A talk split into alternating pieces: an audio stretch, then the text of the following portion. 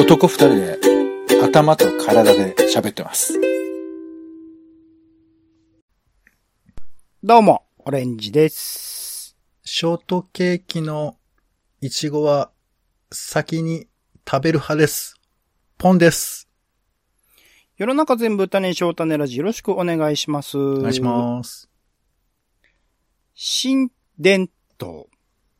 伝統文化も伝統芸能もあらゆる伝統を今に残すために、まず伝統の由来や歴史を学んだ上で、誰もが自分ごと化できる新しく進んだ伝統の形を考えようということで、今回は節分を学びつつ、新節分を考えていきたいと思います。おう。ということで、新ね、えー、カタカナで新としました。安野秀明監督オオマージュといいますかね、えー、影響というところで、まあ、新しいとかね、進んだとかいろんな新という言葉ありますけど、カタカナで新に伝統芸能とか伝統文化の伝統ということで、新しいコーナー考えさせていただきました。まあ、今までもね、それこそ、えっと、東京民話とか、あーえーち地域昔話だっけ？自分で名前つけたの忘れた。まあ昔話の企画とかね。なんかそういう昔ながらのもの、まあポンさんの言わせるロマンとかも違う、そういうところあると思いますけど、昔ながらのものを、えー今に残すみたいな企画っていくつか考えてきましたけれども、今回はま伝統っていうものをね、えいかにして扱っていくかみたいなところを考えていきたいなと思っておりまして、うん。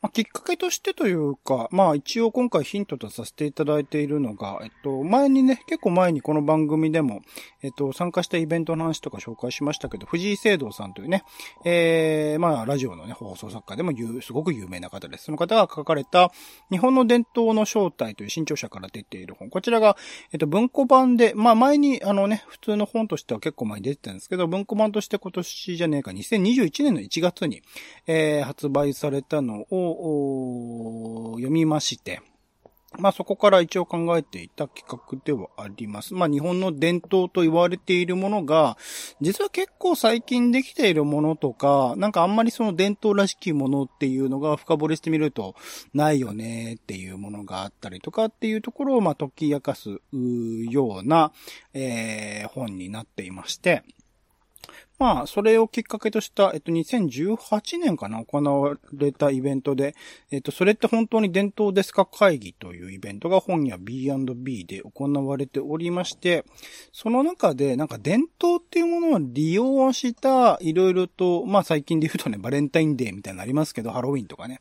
そういう企画みたいなものが考えられるんじゃないかっていうことで、中川淳一郎さんという方と藤井さんで、まあ、投稿されてたっていうのが頭の片隅にありまして、してまあそういう日本の伝統っていうものを絶やすことなく、一回絶えてしまうとね、こういうものってなくなってしまうものなので、絶やすことなく、なんか新しい形っていうものを考えられればいいなという企画で、えー考えさせていただいたというところがすみません、長くなりましたけど、この企画のきっかけの土台のところでございます。で、今回扱うのが、ちょうど2月3日、え今収録日1月26日なんで、まあ1週間後ぐらいかな、に迫っている節分ということなんですけど、これなんか、ポンさん節分って、なんで豆まきするかとか、最近ちょっと恵方巻き食べたりしますけど、なんで恵方巻き食ったりするかっていうのって、ご存知だったりします？うーん、まあ、その豆、なんで豆なのかと言われれば、うん。わかりませんよ。わかりませんけど、よね俺はね、うん節分大好き。お大好き人間。あ、じゃあ、毎年豆まく人。豆まくよ。な年間の行事の中で一番好きかもしれない、もしかしたら。多分ね、去年の2021年の2月3日頃にも、はいポンさんが豆をまいた話多分してくれてるんですよ、種ラジで。してくれてる。はい。くれてるんですけど、はいちなみにもう一度ちょっとふなんか復習みたいな、あの、繰り返しになっちゃうかもしれないですけど、はいどんな感じで豆まくんでしたっけ、ポンさんって。俺の場合は、まあ、うんあの、普通に、えっ、と、サミットとかライフで豆を買ってきて、袋に入った。で、そこに大体あの、鬼の面がくっついてきますから、はいはい。鬼のね。面をつけて、こうんここややこしいんですけど、あの、うん。あの、福は内、鬼は外って言うんですけど、あの、鬼役が俺だからさ、そうなんですよ。ここですよね。そう一人二役の難しさですよね。なんで、あの、ちょっと時折胸に自分に投げて、おおおおつって、あの、一旦外に出るっていうのを、やりますよ、一応。自分から自分、だから心の中の鬼なのかな。ちょっとそうそうそうそう切なさがあるね、これね。で、ねあの、一旦ちょっと退避してから、後で、ちょっと心を落ち着けて、スッと戻って、うんえー豆を拾うっていう。豆を拾わなきゃいけないんでね。あの、やっぱり終わった後はさ。自分で自分に投げて、一回外に出て、もう一回とぼそぼと戻ってきて、はいえーそのも投げた豆を食べるっていうかね。そうそう。なんか年年の分だけ食うみたいな、なんかそういう話もあったけど、ちょっとごちゃごちゃになってて、よくわかんないんですけど、うん。そう。だから、あれだね、もうそういう、いわゆる、ああいう、あの、何あげ、あの、食べる豆ぐらいで、豆をなんか煮つけるとかそういうこともやったこともないし、うん。そうね。あと、なんか、あの、神社とかでやってる豆巻き大会とかにもあんまり行ったことはないから、お家で一人でやるパターンですかね。うん、うん、うん、うん。そうですね。僕はちなみに、えっと、豆まきはやらないで、もはいうここ数年多分やってないですね。で、えっと、数年前、もう5年も6年も前ですけど、成田山でやっていた、えっと、節分のすんげえでっけえ、その、お相撲さんとか来るような、はい俺の時多分タッ役者キー、とかね。ジャニーズの滝沢さんとか来てたんですけど、あの、それの豆まきに、えー、行ったことがあるぐらいで、うん。日常生活の中では豆まきとかやらず、でも恵方巻きっていう最近のカルチャーについては、うん乗っかって恵方巻き買ってコンビニとかで買ってきて食うっていうのはやってたりするぐらいの温度うん感。ちなみにポンさんは恵方巻きはどうですか？いやー、僕はあの、うん東東海地区生まれなんですけど、うん。で、あと福岡、九州にも住んだことあるんですけど、うんうん。恵方巻きってカルチャーをね、僕がいいた頃には聞いたことなかったですよ。そう、これもね、そう、あの、ちょうどそのさっき言った藤井聖堂さんの本でも言及されてるんですけど、恵方巻きっていうのが、そう、面白いんですよ。その由来としてが。うん。うん、うん。なるほど。だからなかなかカルチャーとして馴染んでない関西から来たって言われてるけど、みたいな感じのところだったりするので、うん。まあそこら辺のですね、豆巻きのゆ、なんで豆巻いてんのかとか、なんで恵方巻き食うのかみたいなところをちょっとまあ調べてみたので、うんそこで、えっと、節分っていうものがどういう理由で行われてるのかっていうところを振り返りつつ、その先のね、新節分ですよね。まあ誰しもが、僕の、えっと、ポンさんの場合は豆巻きはやるけど、そんなに恵方巻きはっていう感じだし、僕の場合は豆巻きはやらないけど、恵方巻きはちゃんと食うみたいな感じのバランス感覚だったりとか、まあ両方やらない人も当然いると思うので、なんかいろんなね、えっと、節分の形っていうのを考えられないかなっていうところが、あー今回やりたいところでございますが、じゃあまずね、節分の、その、どういうものなのかみたいなところをざーっとちょっと説明していきたいなと思うんですが、うん。ちなみに、まあ、節分っていうのは、まあ、節の分けるってかね、えー、いう風に書きますけど、まあ、確かまあ、各季節の始まりの日の前日のことを節分と呼ぶ。だから正式に言えば、えっと、4回あるんですよ。まあ、立春、立夏、立秋、立冬と春、夏、秋、冬。それぞれの各季節の始まりの日ってありますけど、それの前日なんで、まあ、本当節分は年4回あるという風に言われる。まあ、季節を分けるという意味の節分ですので、うん。になるんですが、まあ、江戸時代以降は特に立春ですね。毎年2月4日頃っていうところの前日を指す場合が多い。なので、今、今一般的に2月3日、2月4日の前日で2月3日というのが節分と言われることが多くなっていますと。で、まあ一般的にはさっきポンさんも言ってた通り、鬼は外、福は内と声を出しながら、あー福豆、まあ入り大豆ですね。いった大豆を巻いて、それを年齢の数だけ、もしくは一つ多く、さらに、まあ数え年とかありますからね。えー多く豆を食べる厄除けという風習がありますと。あと、まあ、あの、家によってはね、玄関なんかに、えっと、邪気除けのヒイラギの葉にイワシを刺したものでしたっけね。をあ飾ったりするっていう風習も今も残っているところもあったりする。まあこれ地域ごと地方ごとに違いますというところですね。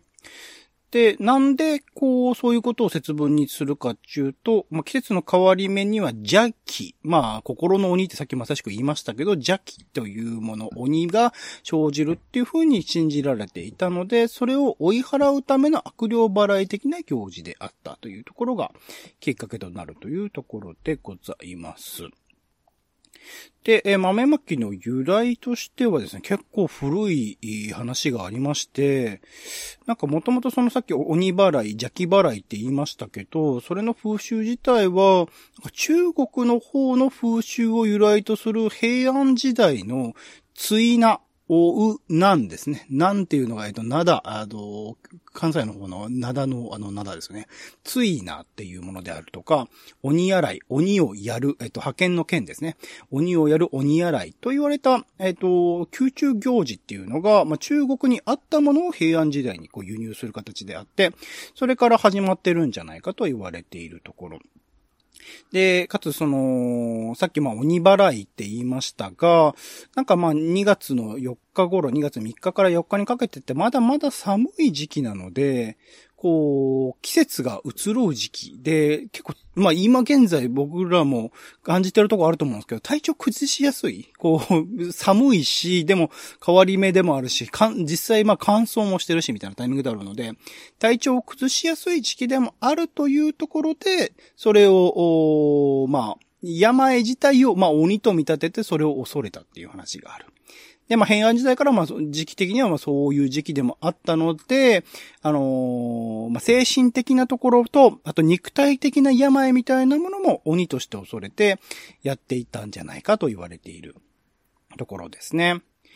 で、えっ、と、まあ、そういった鬼洗いとか追なっていう儀式は、えっ、と、平安時代から続いていて、えー、藤原道綱の母という形が書いた、えっ、と、影楼日記というところにも、えっ、と、まあ、900年代か、平安時代だか900年代、鬼洗いっていうのをやってる様子っていうのが日記として記されているみたいな話もあったりします。で、その後、えっと、室町時代には形を変えて豆をまくようになりました。そこら辺のね、明確なプロセスみたいなことは、ちょっと、あの、記録としてはわからないそうなんですが、なんかその豆をまくっていうのが、えっと、語呂合わせて、豆つっていう、あと、悪魔の魔に、えっと、滅する、破滅の滅ですね。で、豆つっていうのが豆に由来するんじゃないかと。ん鬼、あとは、あの、魔を滅するですね。悪魔とか魔を滅するために豆をまくっていう、う風習になったんじゃないかって言われてると。ああ、それが先で豆になったってこと？そう、豆を選ばれたんじゃないかっていう説がある。えーあと、まあなんか、鬼ね鬼の目、鬼の目っていうところで、うん。えっと、悪魔の目で豆を、まあ、う 滅ぼすみたいなところのうん話がありますよっていうのが言われていたりするし。後付けっぽいな、なんかな。あとまあ、なんか豆っていうのは、まあ日本の中では生活の中で、まあ米とか麦とか冷えとか泡とかと合わせて、うん。まあ五穀豊穣とよく言いますけど、あなんかそういう、う食べ物としての一般的なものの中でのお選ばれたんじゃないかっていうところも言われていたりします。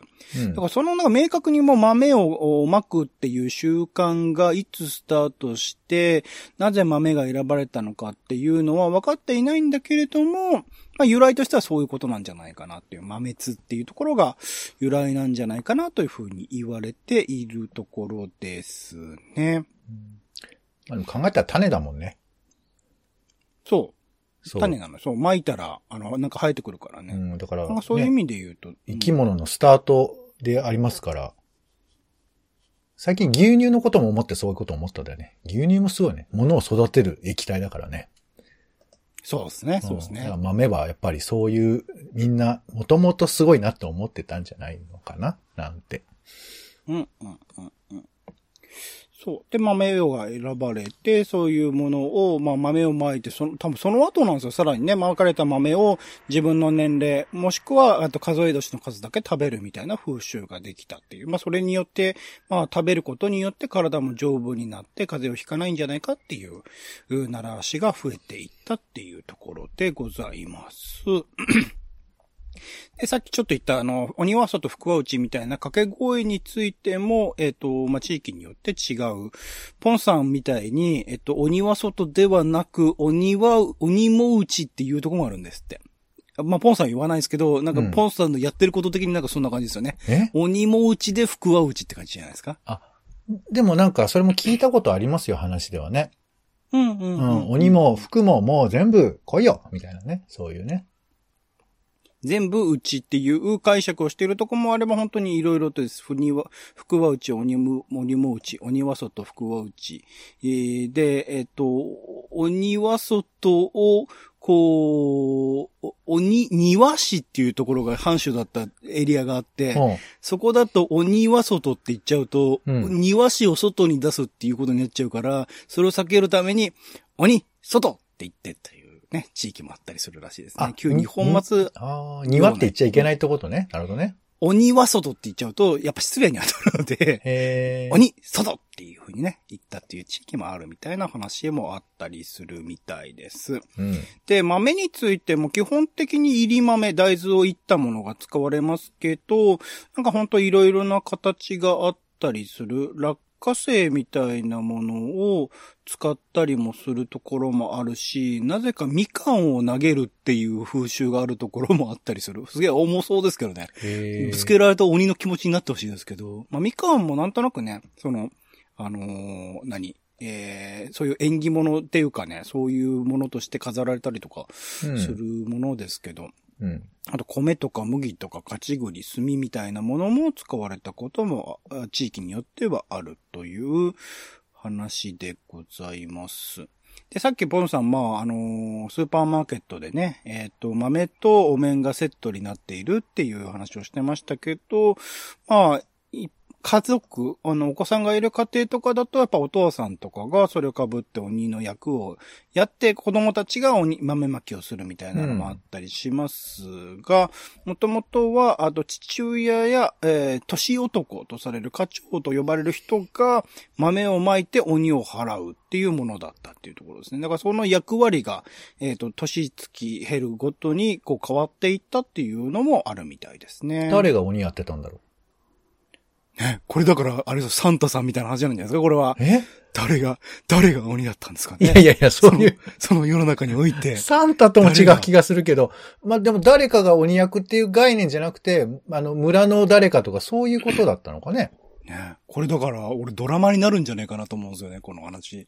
うんうん。誰が鬼だったんだろう、その当時。いやいや、そういうミステリーじゃなくて、まああの、だ役割が多分その街の中で決められたとかいうことかもしれない。ね。ね。なんでしょうね。うん、お家の中だけじゃないい。っていうね、ことかもしまあ、れない。生ハゲっていうカルチャーありますからね。生ハゲは村の中でその担当、まあ、担当の人って言っちゃっていいのかわかんないけど、うん、人がいて、あのね、村中を回って、あの、やるっていうのありましたから、多分そういう役割がかつてはあったんでしょうね、昔はね。うんなんかそれはそれでいい気はしますけどね。なんかお父さん、まあでもお父さんと子供と一緒になって、なんか、家父長制における父親だけがやるっていうのもなんか今の時代に合わない気がするので、なんかその、ね、みんなで特定の人に対して豆まきをする。まあ、幼稚園とかね、保育園とかでよくやってますけどね、先生とかがやってみたいなのでみんなで、うんあの、ぶつけるみたいなのありますけど、なんかそういうのも面白いのかもしれないなと思ったりします。あとまあなんか節分に食べるもの、まあ福豆だけでなくって、レンズ豆、あ、ほ蓬莱豆っていう、うと、お、お、お菓子みたいなね、豆であるとか、あと蕎麦を食べるっていう風習もあるんですって、場所によっては。はいはい。なんか年越し蕎麦っていうのが、旧暦においては、うんうんそもそもにおいて節分に食べるものだったらしくって、うんうん。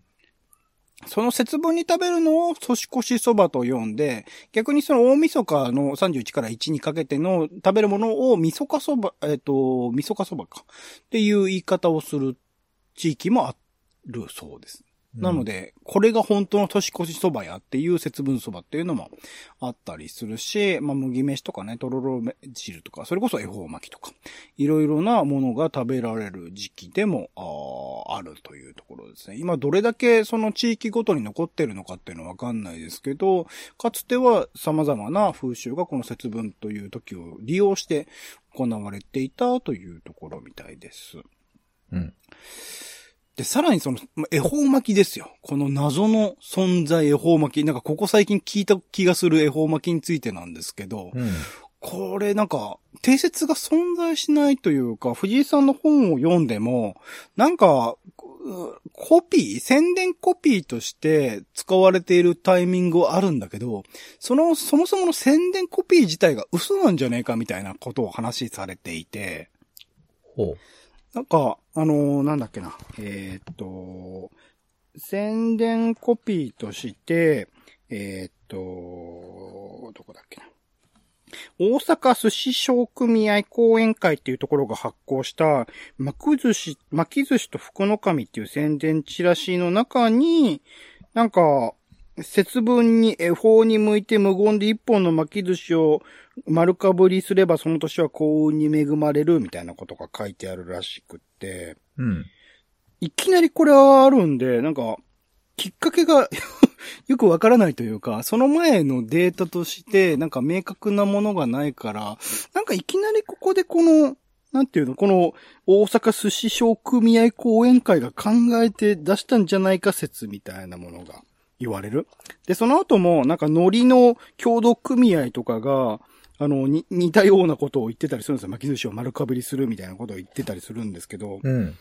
なんか、由来がはっきりしないところではあるうん。のが、恵方巻きの正直なところで、一応その、だから、あのーコピーの中には書かれているとか、なんとなくね、あのー縁を切らないみたいな後付けにおけるその巻き寿司を食べるっていうところ、まあずっとこう切っても切っても縁ですからね。あれを縦に切っちゃうと縁じゃなくなっちゃいますけど、縁を切らない縁と、えっと、丸いの縁をこうかけてっていうところの、後付けみたいな言い伝えもあったりとかするっていうのがあり、で、最近、その、1989年にセブンイレブン船入り店というところの担当の本部社員である野田さんという方が、なんか大阪には節分に太巻き寿司を食べる風習があると、一応その人は聞いたと言っていますが、それを、まあ、仕掛けた。というか、それを、宣伝し始めたことによって、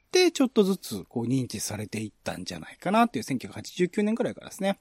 えー、というところで、1998年にはイオンの恵方巻きとして、イオンね、えー、ショッピングモールですよ。が、大々的に宣伝して販売して、どんどんどんどん広がっていったんじゃないかな、というふうに言われている。だから本当歴史、なんかね、よく、えー、遊郭で生まれたんじゃないか、みたいなことも、まあ、今年やかに言われたりしますけど、正直、こう、全然わかんないというのが、あー正直なところ。本当いくつか説あるんですよ。これ結構説があって、えーっと、幕末から明治時代初頭にうん大阪船場で商売繁盛、無病息災などを祈願ったのが始まりで、一説には若い女性の好きな人と一緒になりたいという願望から広く普及したという説。これがだからさっき言った寿司組合のチラシからっていうところですね。幕末から明治時代初頭の大阪船場からの始まりなんじゃないかっていう説と、うん。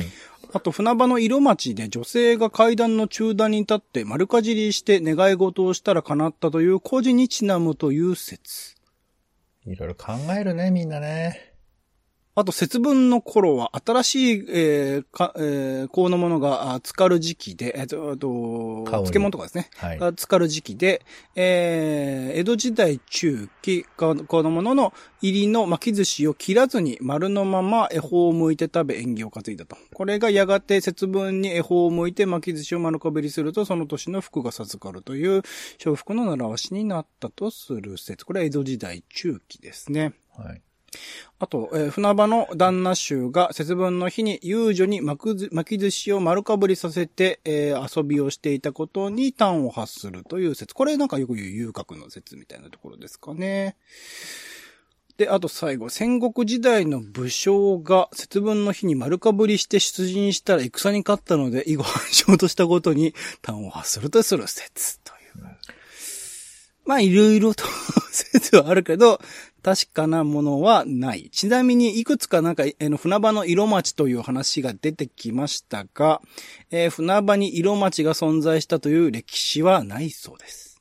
なので、その 歴史すらが、あ、千場か。ごめんなさい、千場ですね。千場に、えー色町はなかったっていう話なので、なんか、そもそもの事実がないところに、それを重ねて物語を作るっていうところが、まあ、なんともっていうところですね。まあ、いろいろと未だにこうリサーチしてくださってる方はいらっしゃるみたいなんですけど、まあ、そんな、こう、由来もはっきりしない。でも、いろいろな説はあるという、えー、恵方巻きっていうのが最近、まあ、コンビニとかね、中心に、えー、広く知れ渡っているところでございます。まあ、大きく、えー、その二つかな。あと、まあ、ヒイラギに、イワシを刺すっていうのも合わせて、豆巻き、恵方巻きっていうのが、まあ、節分でよく行われるところなのかなというところで、えー、そこら辺のね、歴史とか分かっている範囲のことをちょっと振り返ってみたんですが、ちなみにポンさん、節分、それ以外なんか、今まあいろいろと話してきましたけど、身近でやってたこととかってあったりします？豆巻き、恵方巻き、ヒイラギにイワシ刺す以外。いやー、あんまりないけど、まあ、あれよね。僕が豆巻きが好きなのは、うん。あの、ご近所で豆巻きしてる声が聞こえるの。はいはいはいはい、いいですね。うん。なんか、子供が多分お父さんをやっつけてんのか、うん。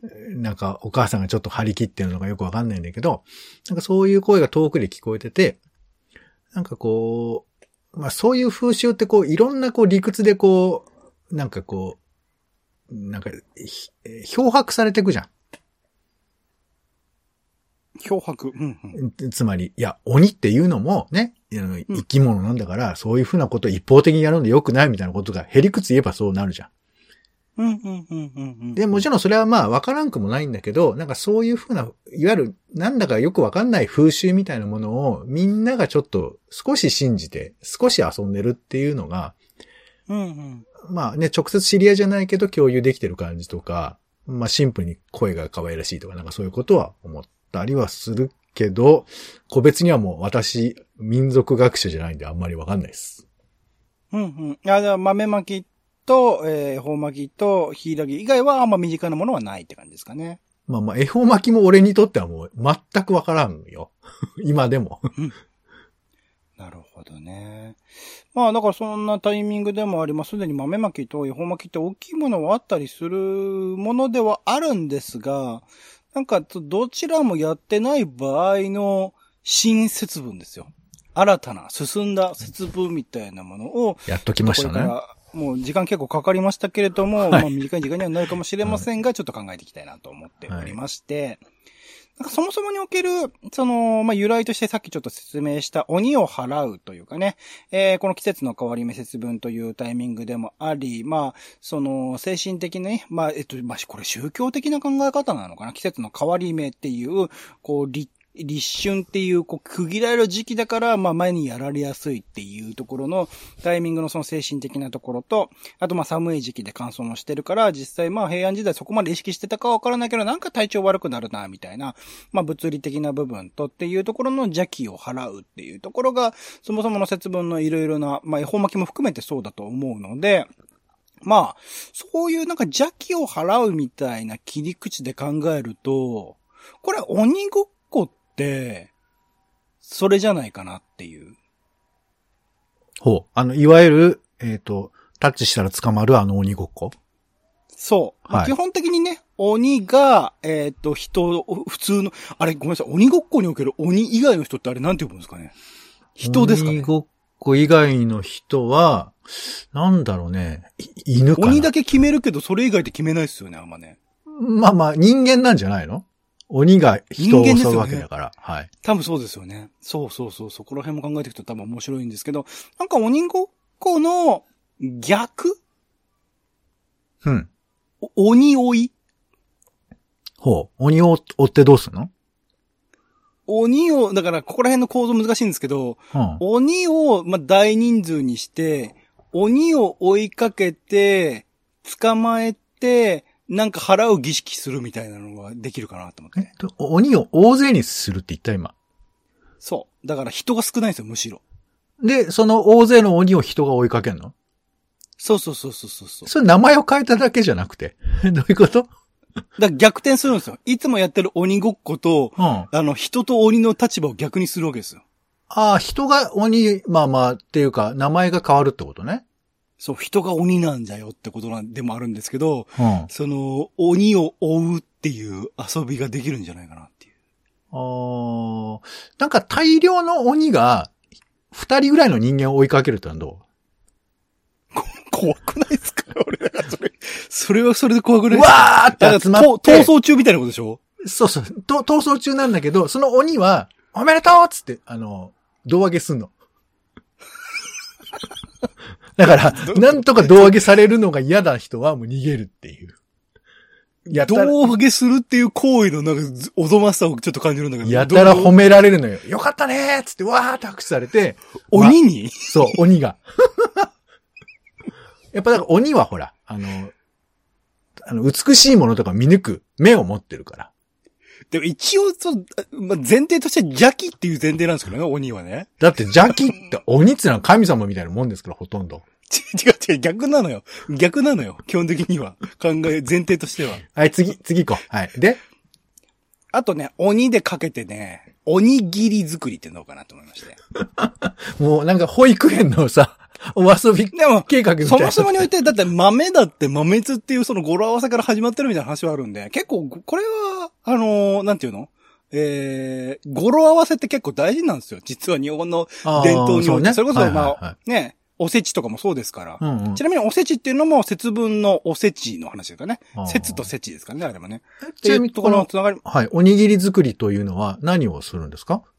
もうシンプルにおにぎりを作るんです。オリジナルの。なるほどね。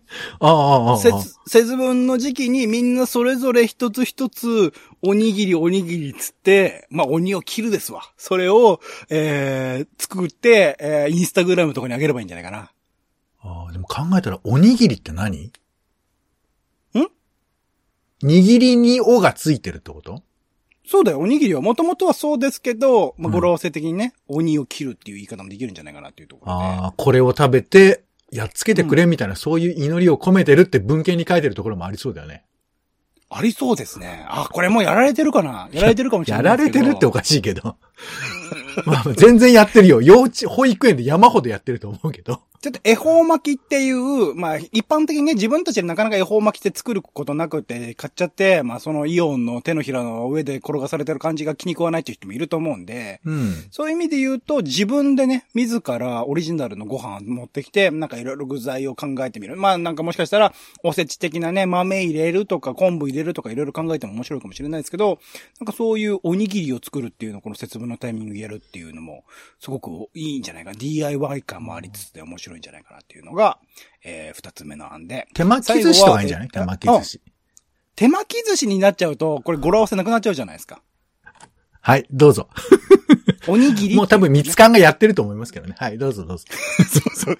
で、最後は、えー心の鬼を考えるワークショップっていうことで、あなたの、それぞれ一人の中、一人の中の、鬼っていうのはね、存在しますから、それについて見つめ合う機会に、えーこの時をね、してもらうといいんじゃないかなっていう。あの普段ね、えーなかなか日常生活の中で自分の心の中の鬼のことを考えることはないと思うので、一年、今このタイミングでね、一年間、まあ、前の年の2月3日、2月4日からですか、えー今年の2月3日までを振り返って、ああ、自分の心の中に鬼がいたなという習慣をちょっと考えて、それについて、なんか、うん、それを癒す、もしかしたら癒してあげれば解消するものもあるかもしれないし、実際のね、行動に落とすこと、落とし込むことによって、えーお鬼が鬼でなくなったりとか、鬼をさらさるってこともできるかもしれないので、そういうワークショップをね、このタイミングでやるっていうのも、おいいんじゃないかなと思っていたりしますが、他はなんかポンさんあります？アイデアというか、新節分。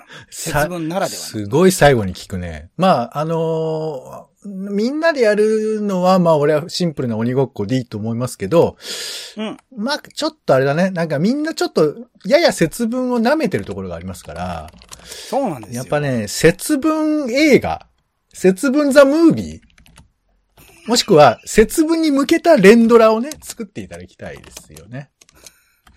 節分ザ・ムービー。どういうことですか？具体的にどう、どういうのが出てきます？節分ザ・ムービーは。いや、だから、あの、まず、あの、子供の頃の思い出があるわけ。はあ、はあは福は内、鬼は外、つって、お父さんって、お父さんが鬼だよ、とかって。で、お父さんが、まあやってんだけど、お父さんお面取ってよ、つって、お面取ってよ、つって、全然取ってくんなくて。怖い怖い怖い怖い怖い。っていうところで、バッてこう、起きて、目が覚めて。